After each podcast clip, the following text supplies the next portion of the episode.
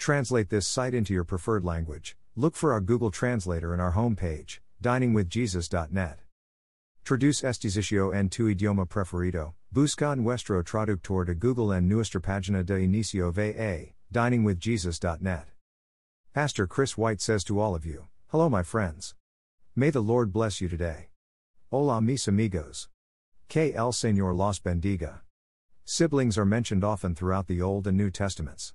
Some of the most famous siblings we find are Cain and Abel, Genesis 4 1 8, Jacob and Esau, Genesis 25 19 27, Joseph and his eleven brothers, Genesis 37, Moses, Aaron, and Miriam, Numbers 26 59, Peter and Andrew, Matthew 4 18, and Martha, Mary, and Lazarus, John 11 1.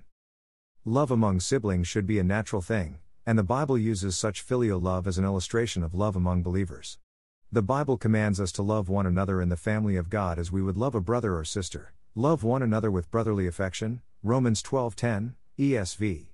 Paul expressed his love for the saints in Philippi this way: My brothers and sisters, you whom I love and long for, my joy and crown. Philippians 4:1. Unfortunately, not all siblings express love for one another. Many of the famous sibling groups previously mentioned are known for their interpersonal conflict and even hatred for each other. Cain killed Abel out of jealousy, thereby committing the first murder, Genesis 4 3 8. Jacob and Esau were at odds from the time they were in the womb and into adulthood, Genesis 25 23, 27. Joseph's brothers sold him into slavery in Egypt, Genesis 37 12 28. Even Martha and Mary's story contains a disagreement between the sisters, Luke 10 38 42. Jesus himself had siblings, brothers James, Joseph, Simon, and Judas, and an unknown number of sisters, Matthew 12:46, 13:55, 56. Jesus once used his family as a picture of his relationship with his followers. While Jesus was still talking to the crowd, his mother and brothers stood outside, wanting to speak to him. Someone told him, Your mother and brothers are standing outside, wanting to speak to you. He replied to him, Who is my mother, and who are my brothers? Pointing to his disciples, he said, Here are my mother and my brothers. For whoever does the will of my Father in heaven is my brother and sister and mother. Matthew 12:46 50. In saying this, Jesus was not disrespecting his family or saying they were not important.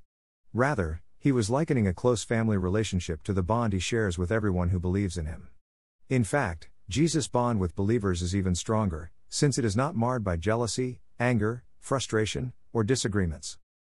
So, what can we learn from the biblical examples of brothers and sisters? It's important to understand that conflict between siblings is not part of God's plan for the family. Although God ultimately used each situation to bring about His will, the conflict between some of these siblings caused murderous jealousy, grief, wars, and broken families. There are a few principles that can be applied to any relationship.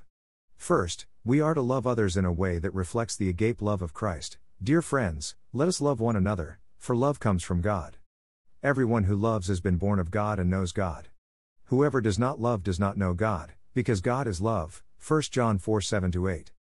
Second, we are to show kindness to each other, treating those around us the way we want to be treated. Ephesians 4:32, Luke 6:31.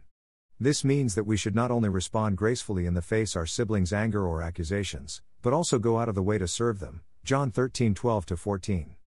Finally, Paul instructed believers to live at peace with everyone, Romans 12:18, avoiding arguments and conflict and playing the role of peacemaker when disagreements arise within our families. Thank you to Got Questions Copyright Copyright 2002 to 2022 Got Questions Ministries. All rights reserved.